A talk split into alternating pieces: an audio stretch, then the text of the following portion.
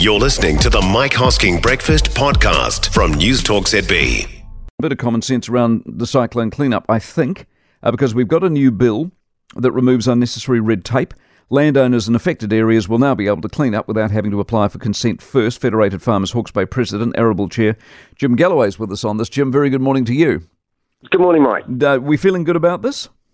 Uh, it's a great response from the government. You know, we Federated Farmers asked for this bill to be put through to make it a lot easier for farmers and horticulturists and local government even to be able to do a lot of work and not have to worry about going through all of the, the details of getting a consent. How restricted are you normally?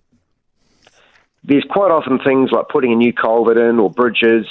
Um, you can, you're limited to the amount of soil and dirt you can move on per hectare. There's quite a few rules and regulations that are there that don't really apply when you've had such a major event, or shouldn't apply when you've had a major event like this. And are you unrestricted now? Can you do what you need to do?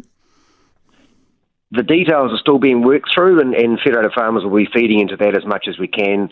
There's things like time limits. Um, the initial suggestion, I understand, was finishing in October, and but that doesn't fit with being able to get on and do it because everything's so wet at the moment. Yeah. We can't get through the winter, so it'll be next summer before we can get on and start doing the work. So th- those sorts of details we've definitely got to work through, but we'll hopefully feed into it today. You got to feed. You got to feel on the cost and the impact. I mean, how badly have you been hit?